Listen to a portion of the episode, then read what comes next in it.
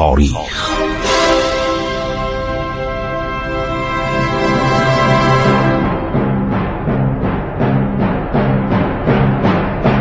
کاری از گروه جوان و اندیشه رادیو جوان.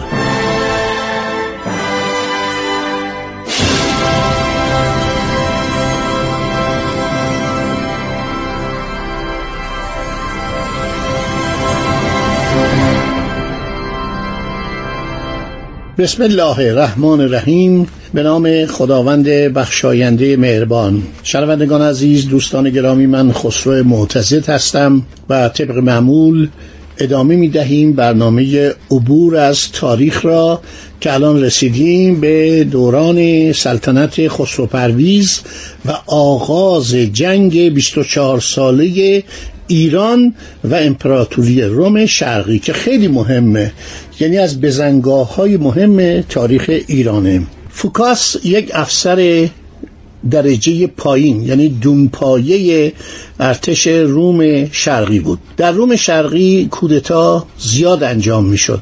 اغلب امپراتوران علیه هم کودتا می‌کردن موقعی که لوگات بودن. لوگات یعنی ژنرال.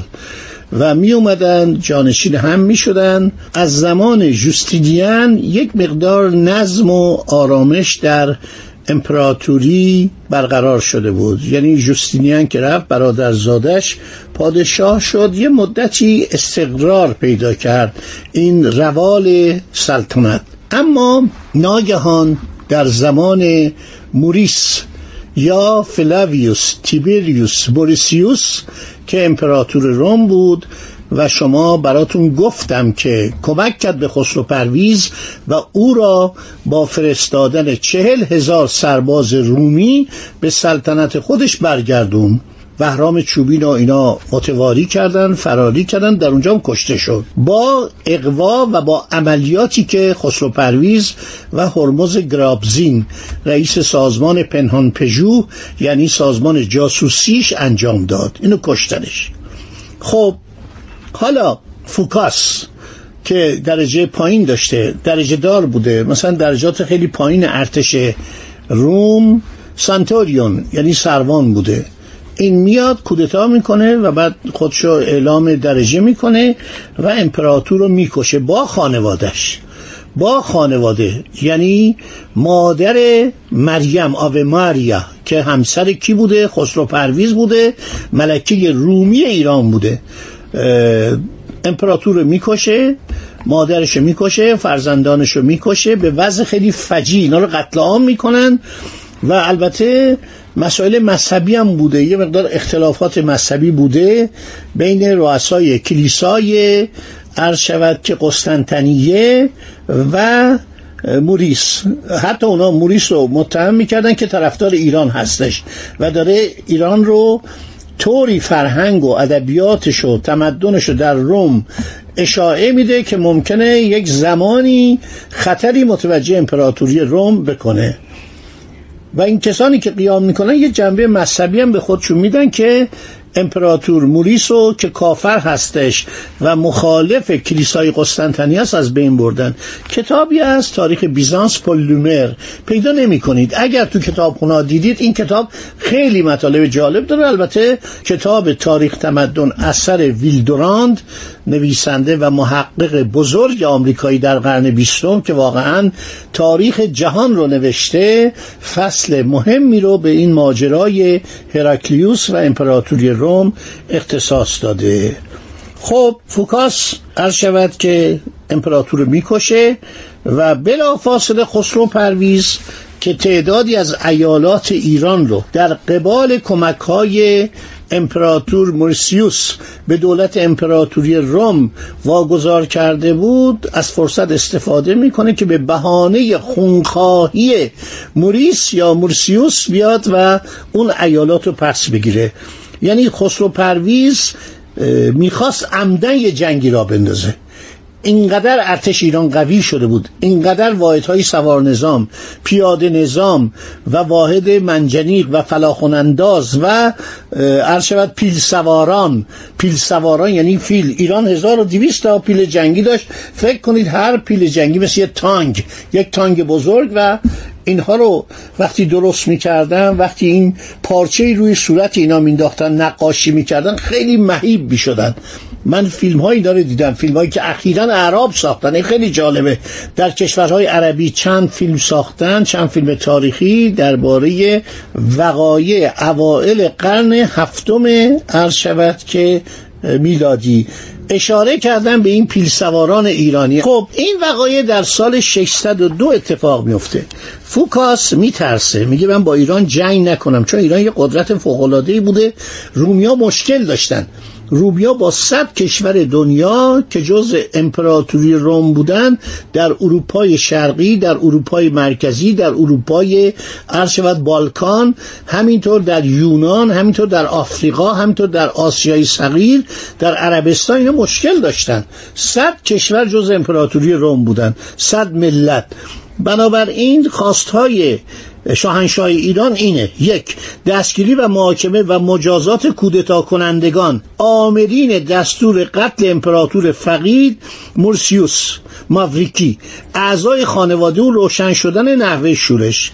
رفع مزاحمت و رفع مصادره اموال از فرزندان باقی مانده امپراتور فقید. رفع بازداشت از والا فودوسی. ولیت امپراتور فقید و نشاندن او بر تخت سلطنت. اینجا ایران یه دیپلماسی عجیب به کار می‌بره. پس از مدتی شخصی رو که رومی بوده جوان بوده نشان میدن میگن این فئودوسیه. میگن فرار کرده اومده به ایران. حالا بعضی از مورخان نوشتن فئودوسی کشته شده بود. ولی یک جوان رومی رو در ایران میارن باش مصاحبه می‌کنن صحبت می‌کنن دورش جمع میشن اجتماع تشکیل میدن در اون مجلس به اصطلاح سلطنتی و ریش سفیدان و بزرگان ایران در یک اجتماعی هم ظاهر میشه. میگن این پسر امپراتور به ایران پناهنده شده. فرار کرده اومده به ایران و حالا ما خواهان سلطنت این هستیم. بعدم میگن معرفی قاتلین و اعدام سریع کشندگان اعلی حضرت موریس. واگذاری دژ نظامی نصیبین در مرز بین دل ایران شهر. دل ایران شهر یعنی کجا؟ یعنی عراق عرب. این کشور عراق عرب اون موقع بهش دل ایران شهر. و در مرز بین دل ایران شهر و سوریه به دولت ایران. انجام سوگواری عمومی در سراسر قلمرو امپراتوری بیزانس. اینا یعنی فوکاس باید اعدام بشه. یعنی فوکاس باید خودش بیاد بگه آقا من دستور کشتن امپراتور رو دادم. و حالا که به درجه ماجیستر میلیتاروم این اسامی رو من خیلی به زحمت به دست آوردم. ماجیستر میلیتاروم یعنی نیروبود یعنی از فیلد مارشال بالاتر فرمانده کل قوای عرض شود که امپراتوری روم شرقیه یکی از منابعی که من پیدا کردم در مورد این تطبیق درجات نظامی یک کتاب عربی است به نام الخراج. ابوالفرج قدامت ابن جعفر بغدادی. کاتب بغدادی بوده از مورخان بزرگ اسلامی بوده که در سال 337 هجری فوت کرده. اثر پر ارزش قدامت ابن جعفر الخراج و صنعت الکتابه یعنی خراج مالیات و صنعت نویسندگی هنر نویسندگی که بسیار اطلاعات جالبی داره. خب آقای فوکاس کودتاچی درجه ماجیستر میلیتارام به خودش میده. بعد وقتی فرستادی ایران میاد عرض شود که به کنستانتینیوپولیس و هشت اصل پادشاه ایران رو تسلیم می‌کنه. فوکاس متوحش میشه. خودش همه کاره بوده آمر بوده دستور قتل امپراتور اون داده بوده. اگر حرفای شاه ایران رو پیشنهادهاش رو که در حقیقت التیماتوم بوده اتمام حجت بوده اگه قبول می‌کرده باید خودش اعدام بشه. گفته کشندگان رو باید عرض شود که معرفی کنی. یه نکته براتون میگم. در روم سنا بوده مجلس سنا بوده انتخاباتش هم معوق می‌کنه و میگه باید دوباره انتخابات تجدید بشه. یعنی فوکاس این کاره می‌کنه. اموال و کاخهای امپراتوری هم مصادره می‌کنه. فرزندان خردسالتر و همسرشو عرض شود که زندانی می‌کنه. بعد رجاله یعنی آدم های عرازل اوباش میریزن توی زندان سلطنتی و ملکه رو می‌کشن. دخترای مولیس رو می‌کشن. برادرای مولیس رو می‌کشن. حالا دولت ایران اومده خیلی زرنگی اومده یک شخصی رو معرفی می‌کنه میگه ایشون فودوسیاست. ولیت عرض شود که رومه. برادر مریمه و ما انتقام خونش رو می‌گیریم. آقا پدرزن منو کشته. برای اینکه خسرو پرویز ببینید این بیشتر مقاصد سیاسی داشته. البته گریه های مریم هم موثر بوده ملکه بوده همه کاره ایران بوده. و بعدم بیشتر برای که می‌خواست این مشکلی که ایجاد شد یعنی مردم می‌گفتن برای رسیدن به سلطنت اومده چهار ایالت ایران رو به روم داده. این به خسرو پرویز خیلی گران میومد بعد اعلام می‌کنه که شما باید تمام این درخواست رو اجرا کنید. ولا دولت ایران به شما اعلام جنگ می‌کنه. ما یک ارتش نیرومند داریم و شما می‌دونید که ملکه ایران دختر پادشاه رومه و اغلب فرماندهان واحدهای مرزی روم وفادارن به موریس. ما حمله می‌کنیم.